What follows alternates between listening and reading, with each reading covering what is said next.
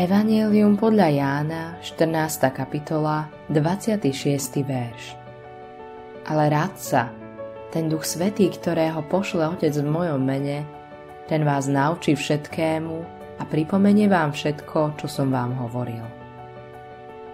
Spomínam si na situácie, keď som vydával svedectvo alebo sa s niekým osobne rozprával a na mysel mi prišla časť písma – Nepamätal som sa, že by som sa ju učil na spameť, ale bola v mojej pamäti.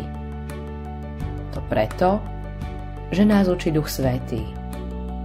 Ježiš povedal, ale radca, ten Duch Svetý, ktorého pošle Otec v mojom mene, ten vás naučí všetkému a pripomenie vám všetko, čo som vám hovoril.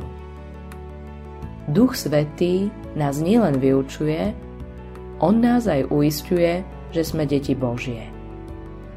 Keď nás už Duch Svety priviedol k Ježišovi a zapečatil, opätovne nás uistuje, že patríme Bohu.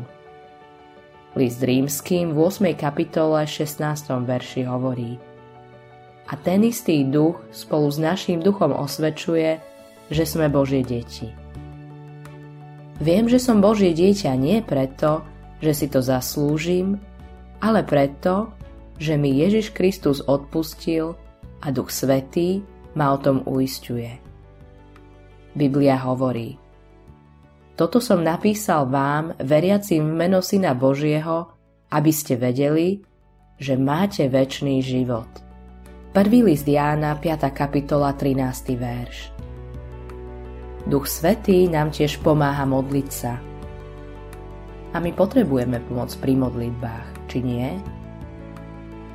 List rímským v 8. kapitole 26. verši hovorí A tak aj duch prichádza na pomoc našej slabosti.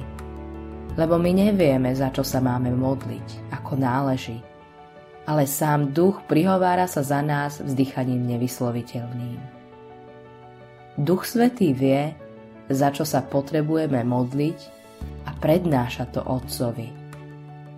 Napokon Duch Svetý nás vedie životom a my si niekedy ani neuvedomujeme, že nás vedie.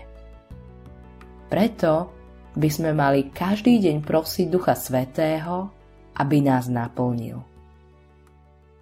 Autorom tohto zamyslenia je Greg Laurie.